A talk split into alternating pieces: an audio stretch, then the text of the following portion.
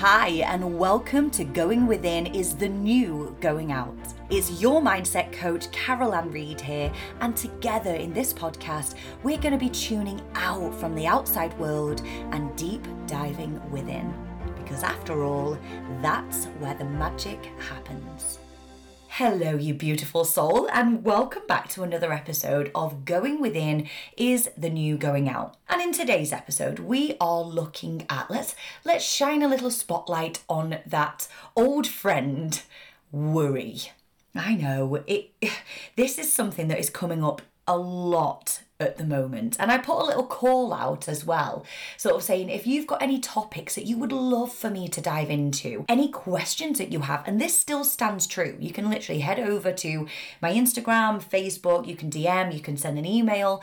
I would love to know if there are any topics. One of the topics that came through more so now than ever is worry. Ways to really begin to release this almost obsessive worry what what was sort of coming through for people is people are going from worrying about one thing and then the next fleeting thought was worrying about something else. Like let's just be honest with the current climate like not just that is literally a whole other topic isn't it? Not just the um the climate weather wise but with the things around government financial crisis and changes that people are experiencing uncertainty and that's the one that we're really going to be looking at today is the role that uncertainty has on our mindset, on our mental health, our physical health, our spiritual health, and what it really takes to begin to change from this worrying about the uncertainties and perfectionism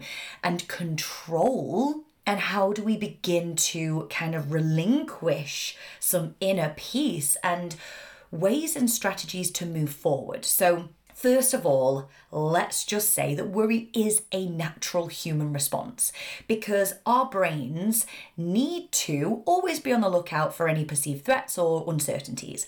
That's a part of our makeup. But then, if you add in the likes of gossip, you add in the likes of social media, news, highlights, radio, we are inundated with hearing about these perceived threats. Did you hear about that thing the other day? Did you hear about that woman walking down the street? Did you hear about that business that just made X amount of million people redundant? We are constantly being reminded of the uncertainties in the world. So that is a natural thing it is just a part of our brain's makeup to observe, to absorb, and be aware of these things. So I think, kind of from the get go, you really, really want to be cautious and aware of the things that you are absorbing and allowing in.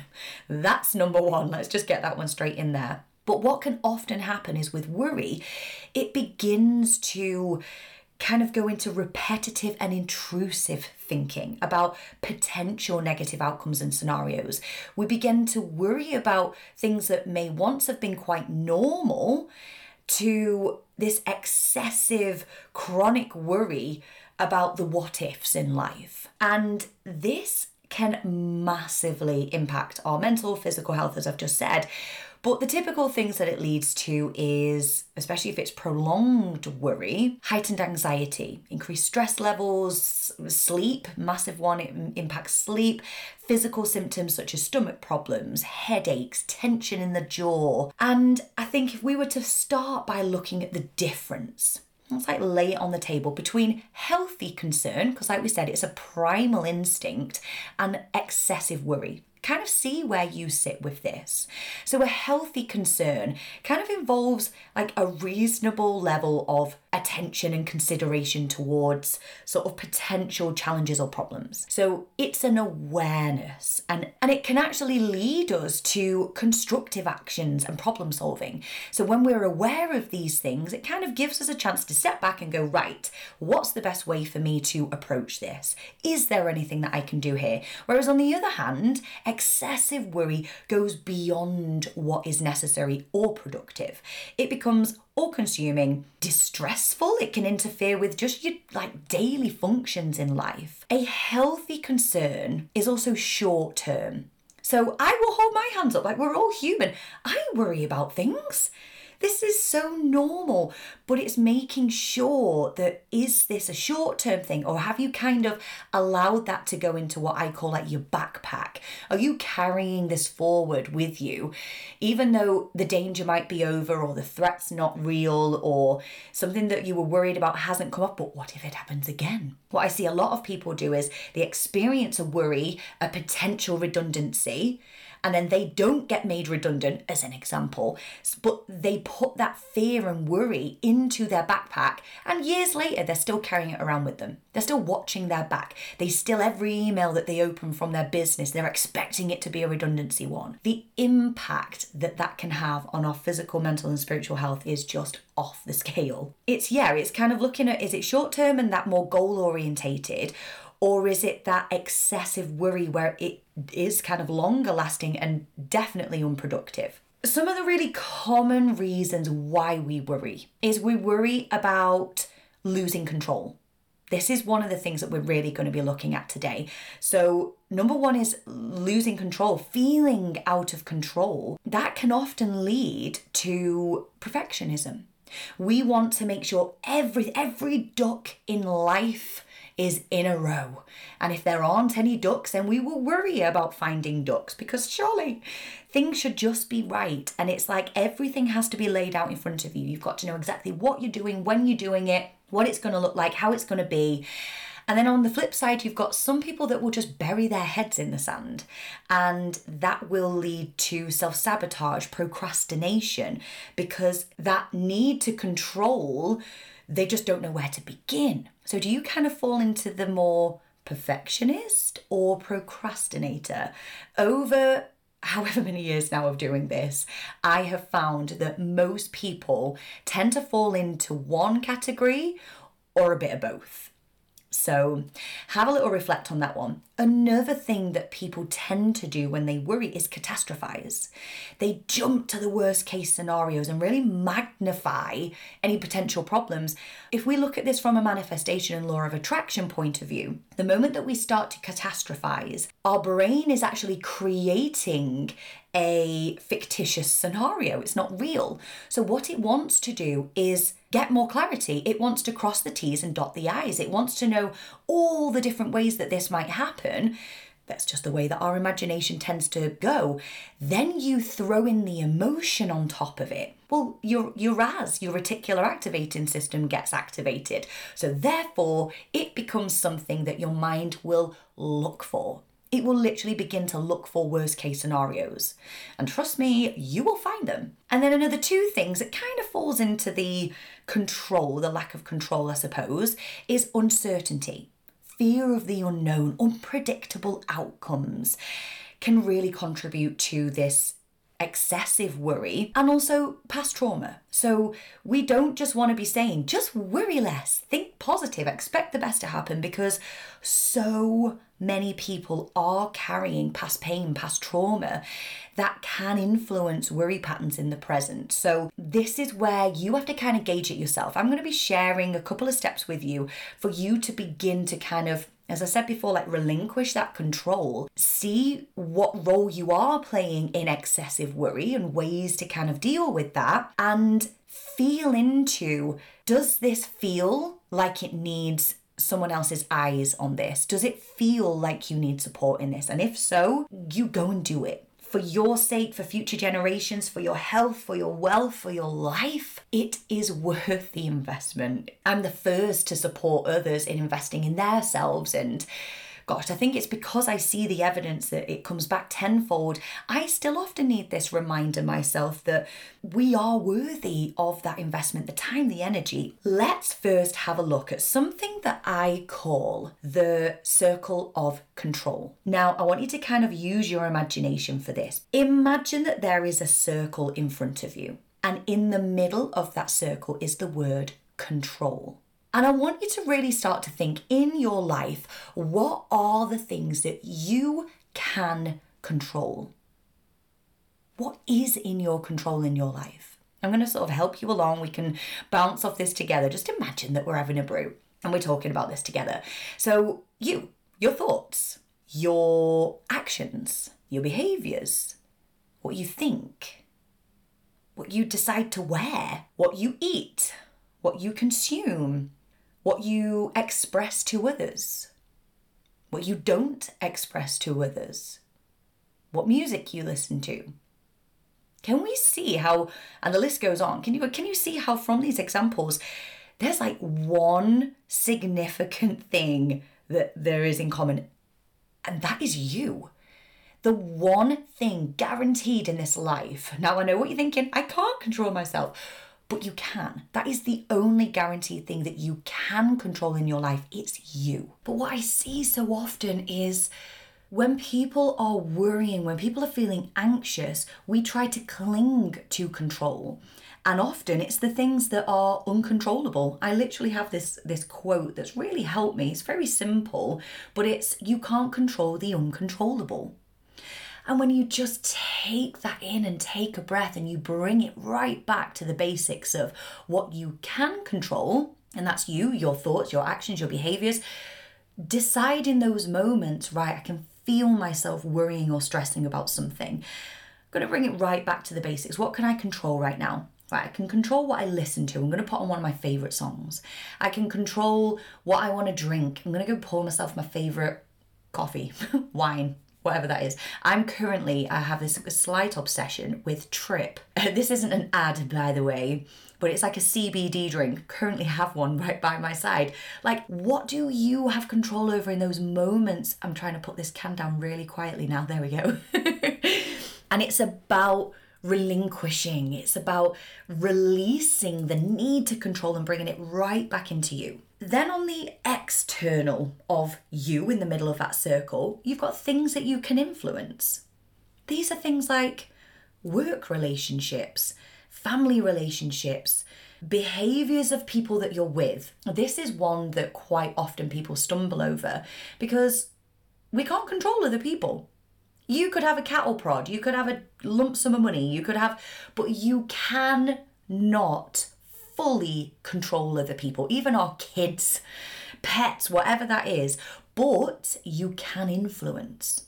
If you're a kind person, you're grateful, you show respect, I, I'm pretty sure that you will influence other people to receive that back. They will naturally be influenced by the way you are. The same way as when you see people that are rude in the workplace, you don't really want to be polite to them. Their influence is actually having a negative knock on behavior. That kind of circle of influence this is where you can again once you really sort of relinquish yourself back in you focus on what you can control, then choose to respond. Respond over reaction. And guaranteed, your influence is going to be so much more powerful, so much more in alignment. And then the last kind of circle on the outside of it I'm sort of going to see if I can add an image to this podcast. So do make sure that you check out the notes for this. Is the circle of concern. And I don't know why it's called the circle of concern, but these are just things that you can't control. That doesn't mean that you need to be concerned about them, although I am about to say the weather, the government, war, politics. oh, if we don't laugh, we'll cry. But those are the things that I'm sorry you just cannot control. You can sit, point your finger, and shout at the TV. You can gossip, you can bitch, you can all of these things, but we just can't control. At a push, we can influence. If you were to go protest or you go and start a, a, a thing online, you can do all of that lot, but that's only really going to influence. Yet, how many people spend so much time worrying about things that they that, that they can't control? That are completely in that zone of cannot control. Violence, celebrity habits, that is something I hear so, and I do sometimes fall into this trap myself where I'm like, really? This shouldn't be allowed to be shown for kids. And why do they just have to constantly show TV programs where there's hot people having sex and this is just becoming the norm for people to sit at nine o'clock at night and watch?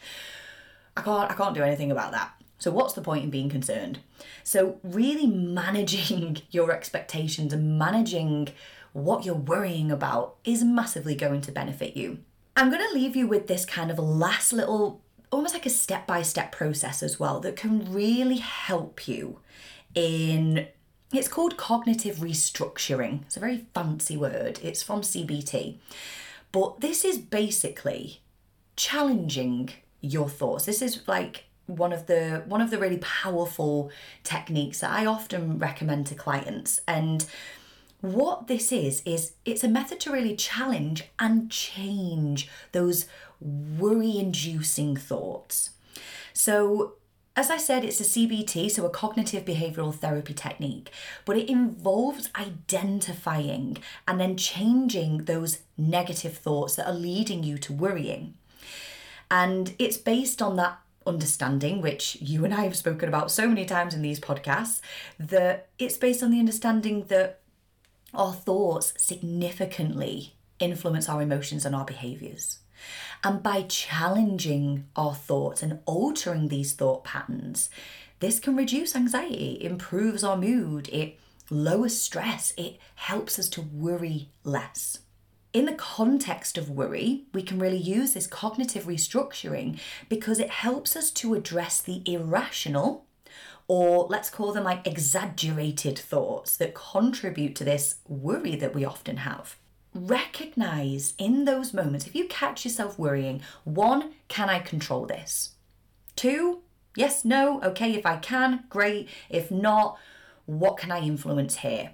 How can I make myself feel good so I'm influencing from a place of alignment? And then, next, once you've identified those thoughts, if it's quite repetitive, if you're worrying about one thing and jumping onto the next, ask yourself questions like these Where's the concrete evidence for this thought. If you're worrying about something, let's say you've got a kid and they're going to school and you're worrying about bullying or you're worrying about are they going to be okay? They're going to this to, to a new school. Where's the evidence that backs that up?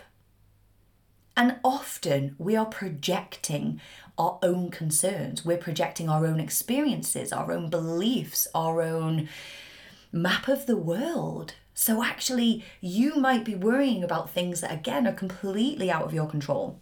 It might be a workplace thing, and you're worrying about a meeting on Thursday, and it's Monday. And like, where's the concrete evidence for, for that meeting going as you're worrying about it? And if there is no concrete evidence, take a breath and refocus back on what you can control, which is you in that moment. Another great question is sort of asking yourself, Am I assuming the worst here without considering other possibilities? Now, this one always kind of catches people out in the best way.